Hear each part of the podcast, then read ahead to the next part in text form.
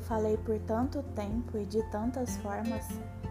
Preguei dicas pela casa toda. Falei normalmente na esperança de compreender. Gritei escancarado para quem quisesse ouvir. Sussurrei ao vento as palavras que ninguém escutou. Eu criei um outdoor na sua porta com letras garrafais gigantes, piscantes e com setas.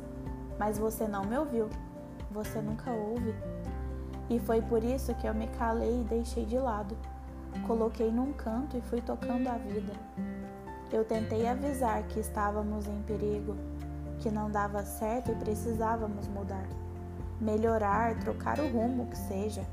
Mas você continuou do seu jeito. Tudo é sempre do seu jeito. E agora estamos aqui. Remamos incansavelmente por tempo demais. Cansamos os braços, veio a tempestade e o barco afundou. Agora estamos à deriva, com ventos uivantes no meio do nada, sem esperanças. Estamos cansados, as ondas nos afastam mais e mais e nos encaramos enquanto nos afastamos. O que me assusta não é estarmos nos distanciando.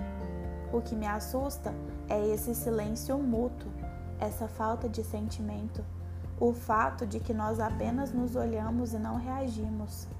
Não há desespero, nem medo, nem saudade, muito menos há lágrimas na despedida.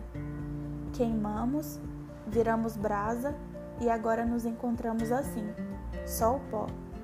Espero que seu caminho seja de luz, o meu será de paz, sem tanto esforço para remar sozinho, sem gritos e sem promessas, enfim.